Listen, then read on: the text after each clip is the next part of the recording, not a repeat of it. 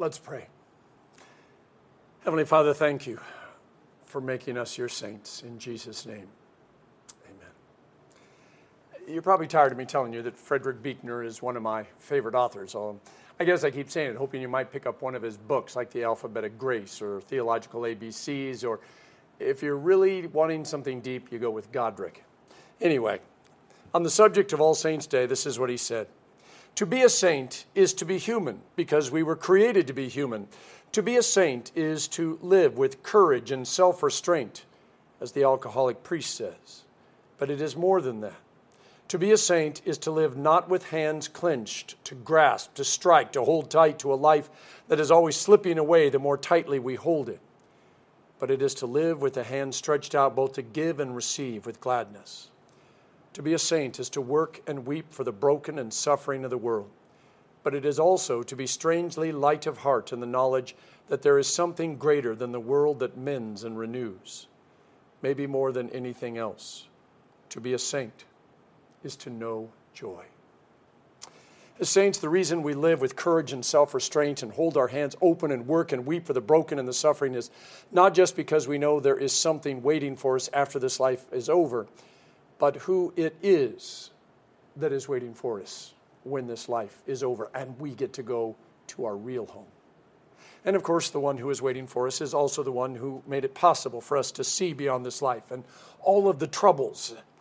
And, and more importantly, who made heaven possible through his sacrificial gift of his son, Jesus. Because the definition of heaven, by the way, isn't a place, a thing, or gold streets, or angels, or harps. It's to be in the presence of the one who loves us more than life itself. The world, despite our occasional outburst about a particular food or amazing moment in time or idyllic scene being heavenly, is anything but. Ah, this world is filled with things that knock the breath out of us, knock us flat on our back, and it does its best to keep us from getting back up again. And it's always way too easy to let those things paralyze us. Do you know who Saint Dymphna is? I preached about her and a bunch of other saints last year, and I did a little more research on her. She is the patron saint of the anxious and the mentally ill in the Catholic community. Lutherans may not have patron saints, but reading about those who have been sainted and the how and the why, they are always powerful and inspirational stories. In Dymphna's case, she was born in Ireland in the seventh century. Her mother was a faithful Catholic. Her father, a pagan king. Now, before you dreamily imagine beautiful castles and pretty dresses and royal dinners like she was the princess of Disney, her mother died when she was very young. And she had to flee from her abusive father. When she landed in Geel, Belgium, she built a home for people who were mentally ill or paralyzed by anxiety and worry. Her father tracked her down, demanded that she return with him to Ireland and become his queen. She refused. He pulled out his sword and cut her head off on the spot. This is the problem with becoming a saint. It often means you lived a life that was so different, so set apart, that those who do not know Jesus and are not yet of his kingdom do not understand you. And that often means your life ends long before it should. And yet, even though you are dead, whatever you did with your life is of such value and power that it lives on even though you don't in this world. In the case of Dymphna, she had such an influence on that little town that the people took over her ministry and it became a refuge for anyone who suffered from anxiety or mental health issues. In life and in death, Dymphna brought peace and a calming influence to this world. I wish we had a few more people like her in this world today. We could certainly use them. Well, that brings us to the transition to All Saints' Day. Today we are reminded we are not alone on our journey through life. And not only has Jesus done everything that needed to be done for us in order to get into heaven, but he left us a holy to-do list that does need to get done before we leave this world. And the to-do list isn't how we get into heaven. In other words, it, you know, by accomplishing that and ticking all the boxes, we get to go to heaven. No, that's not it at all. Rather, it's a thank you because we get to go to heaven. See how that gets reversed? It's not what we do to get to heaven. It's saying thank you because God already said we're going to heaven. God also promised we had everything we need, and we have everyone we need in order to get this to-do list done. A little something about saints. Part of Lutheran theology is we don't need special saints to intercede for us. Uh, we believe that God doesn't listen to the saints any more than he listens to us. Uh, they may have lived a holy life, and their life may have been impacted thousands or even millions of lives, but every saint has a past, just as every sinner has a future. Now, because God is God, he can hear all of us, even if we're praying at the same time. C S Lewis has got a wonderful excursus on that. The book of James does say the prayer of a righteous person has greater power, but since the word righteous refers to anyone who has faith in Jesus, your picture doesn't have to be on the wall of a church or a who's who to be included in one who can pray powerfully. What we are celebrating today is not just the select few who had superhuman faith, but that God, for reasons that we may not understand, chooses flawed and imperfect people like us in order to accomplish his holy will. God at our baptism sealed us with the Holy Spirit, marked us with the cross of Christ forever. God created faith in your heart and mind. It's his gift to us. And now through ordinary acts of love, he uses us to bring the kingdom of heaven just a little bit closer to earth. We also celebrate the saints who have gone before us, the ones that Saint Paul calls the great cloud of witnesses. And we give thanks that they left behind some very large and visible footprints for us to follow in so we don't get lost. If there is one word we might use to focus on today, it would be the word connect. We are connected. You have faith because someone who loved you connected you to Jesus. Or when you were a little child, maybe not so little, they, they brought you to a baptismal font. They stood beside you as the pastor poured water on your forehead and spoke your name, and then said, I baptize you in the name of the Father and of the Son and of the Holy Spirit. But that bit baptism would have no power if God had not sent his Son into the world to bear our sin and to be our Savior. In other words, the water of baptism, just like the wine and bread of Holy Communion, they have no power unless they're connected to Jesus. And they can't connect us to Jesus unless we know who and what Jesus is. Now, because the water only needs to flow once across our forehead, but God understands we have doubts and anxiety and such worries uh, that the further we are away from our baptism, that we might be further away from God. Not only does he connect us to Jesus through baptism, but he also connects us through that holy meal of wine and bread. And he connects us through that to Jesus and his sacrifice.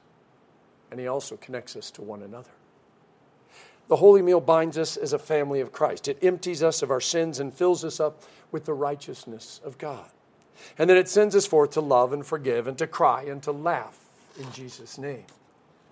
Now, in a world that seems to invent new ways to be connected electronically and technologically every day, it's actually becoming easier to feel alone and lost more than any other time in history. The news pointed out twenty-two percent of adults feel lonely, even though they are surrounded by people. No matter how many friends you have on Facebook or followers on Twitter or TikTok or contacts on your cell phone, there are times when you can feel very much alone, even though you live on a planet with eight billion people. And that is why God has set us apart, but also gathered us together in a community of faith. We gather on Sundays and other days, sometimes worshiping and praying and singing. Other times, we eat hot dogs and brats and, yeah, sit in a bouncy house, or maybe if we're brave, bounce in a bouncy house. And we realize that we are connected to this body of believers, not by our good works or our right beliefs or even our perfectly straight teeth, but because God gathers us together and keeps us together through his love. That's the connector. Today we remember the deeply faithful and the deeply flawed people of God. They are all saints because of God's mercy and grace, not their superhuman faith or their threadbare faith. Some have names we know: Mary Magdalene, Peter, Paul, Barnabas, Saint Francis, Saint Patrick, Saint George, the dragon slayer. There are those who are more contemporary, but they are saints nonetheless. Martin Luther, Um, Saint Mother Teresa, Saint Martin Luther King Junior, and Saint Billy Graham. I know what you're thinking. Don't you need to be dead in order to be a saint? Nope. Paul often started or ended his letters to the saints in Rome or Galatia or Philippi, and he obviously wasn't writing a letter to dead people. There is no doubt we give thanks for those who God has gathered unto himself and those whose beauty and faith continues to light the path we walk on. But there are also those who are alive and well today who inspire us, who love us, who forgive us, who help us be more than we ever thought was humanly possible.